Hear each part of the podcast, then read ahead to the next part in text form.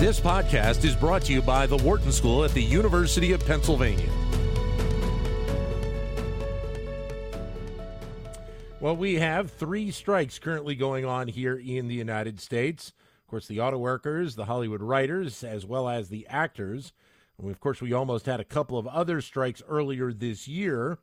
So it makes you wonder what is driving all of this at this moment and why we hear about it so much more here in the U S in comparison to a place like, say, Europe.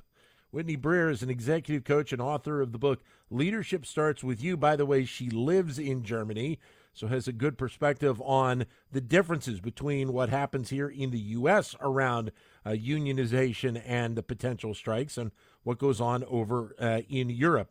Whitney, pleasure to have you with us. Thanks for your time today. Thank you very much for having me. Thank you. All right, so lay this out for us. What what have you seen that is so different about what plays out in and around unions in Europe in comparison to what we see here in the U S? Well, when I came over to Germany, I've been here for over twenty years. I only planned to stay about a year. I planned, very American, to build my resume, to collect international experience, and to go back to the U S. So when I came over here, I was in shock. I was absolutely in shock that workers here in Germany, I'm working right now in Austria, I work a lot in Switzerland, have a right, a right to thirty days of paid vacation per year. They get up to thirty days of sick leave if they need it. They get full health insurance.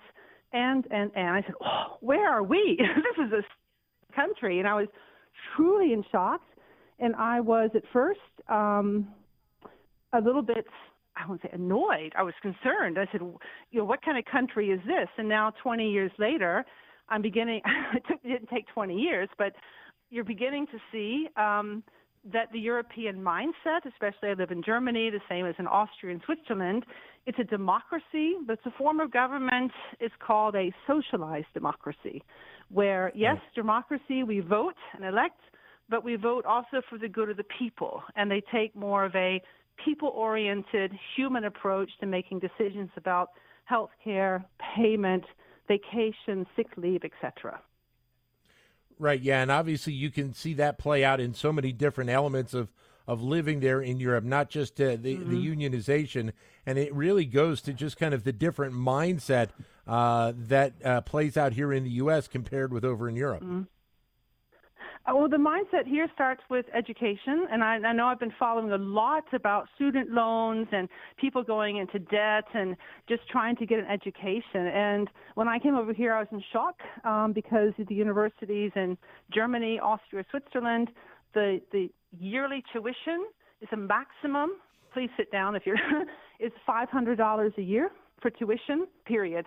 And um, that's it. And the Germans believe, as well as many other Europeans, you shouldn't have to go into debt to get an education. They also offer very many different alternative forms of education, vocational trainings, dual studies like co-opting, et cetera, that cost you nothing. And they say the higher the cost of education, the bigger the gap you're going to have in, I guess, corporate greed, and the bigger the bigger the gap's going to become between rich and poor.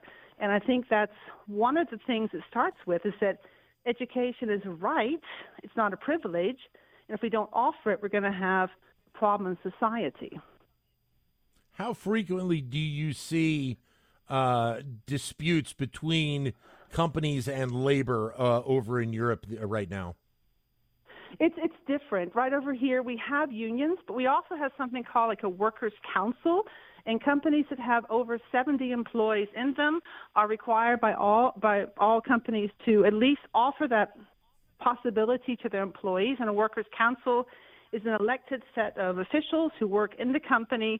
They're employees of the company, and they use part of their time. They step back from their job to help make kind of union decisions, if you will, and they fight for the rights of workers. So they fight throughout the year and up front, and actually strikes, as we're seeing now in the U S, aren't that frequent. They happen very rarely. They happen when these talks break down, and the Workers' Council, the union, sees a gap. They see inflation going up. They see corporate executives earning more. Um, they see the profits, but they don't see it paying out to the workers, so they threaten with a strike. So is there a, a different mindset than at times around what leadership needs to be there in Europe, especially when you're talking about dealing with uh, the people that work at your company in comparison to what we see here in the U S? Well, it, it is a different approach, and it has a lot to do. We don't have um, employment at will.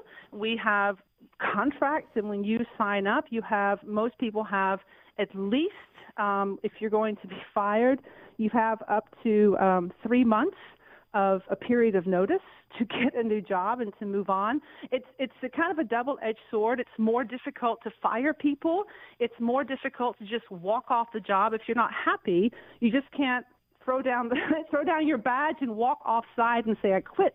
You have an obligation in your contract up to three months to give your notice, and that gives employers also a chance to fill the gap.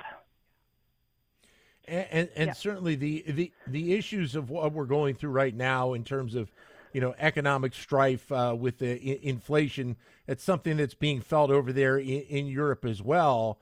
How are companies dealing with that impact uh, right now? And, and you know, because you would wonder whether or not there are concerns of, of being able to have a living wage uh, over in Europe like we see here in the U S. Well, in, well, salaries are going up to match that, maybe not at the speed that inflation is going up, but there's other things and other costs that we don't have here. We don't have, for example, if you go to the doctor, we don't have co-payments.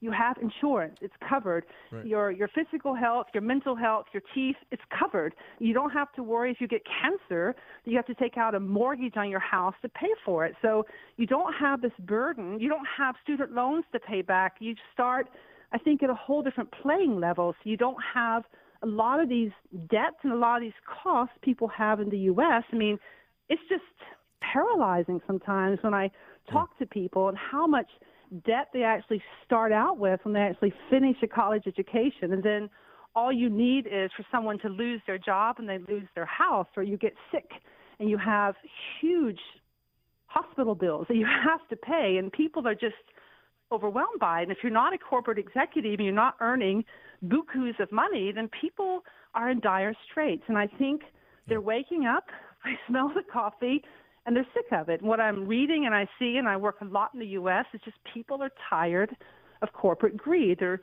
tired of the workers at the bottom who actually are doing the work and helping those companies make the profit, not collect the wins. The challenge, I guess, at least now here in the U S, would be mm-hmm. the fact that the, the, the patterns are so entrenched in kind of the structure yeah. of business and, and, and lifestyle, that making these challenges to try and match up somewhat with what goes on in Europe uh, would be quite the task. It would be a massive undertaking to do that at this it's point. It's a massive. It's a massive undertaking, and I believe that when I when I see the news, and I even talk to family members, my entire family, everybody's in the U S, um, they look over here and they say socialism. Like, it's not socialism, people. It's caring about the good of the people. And, and capitalism over here has kind of leaves a bad taste in people's mouths. It feels like greed at every every cost, at every price. I'm going to go for it. And if you're at the bottom of the totem pole, um, you pay you pay a very dear price for it. It does mean a complete overhaul. It means rethinking and really re-understanding. I mean, what are the prices for society when you don't have mental health or physical health, when people constantly are in fear of going bankrupt or living in their cars or living in a R V because they can't, they've been thrown out of their house. And it's just a downward spiral. And I think if people were able to step back and see the overall price tag, all of that brings, it would take a complete overhaul. I completely agree, and a complete shift in mindset. But I think the return on investment is extremely high at the end, because we don't have a lot of the issues over here that the U S is really struggling with. Right. Whitney, pleasure to meet you. Good luck with the book, and thank you for your insight. Thank you for your time today. Good luck. You got it. Bye-bye. Yeah, thank you. Yes, exactly right. Whitney Breer, executive coach and author of the book Leadership Starts With You. To keep engaged with Wharton Business Daily and other Wharton School shows, visit business radio dot wharton dot u penn dot e d u.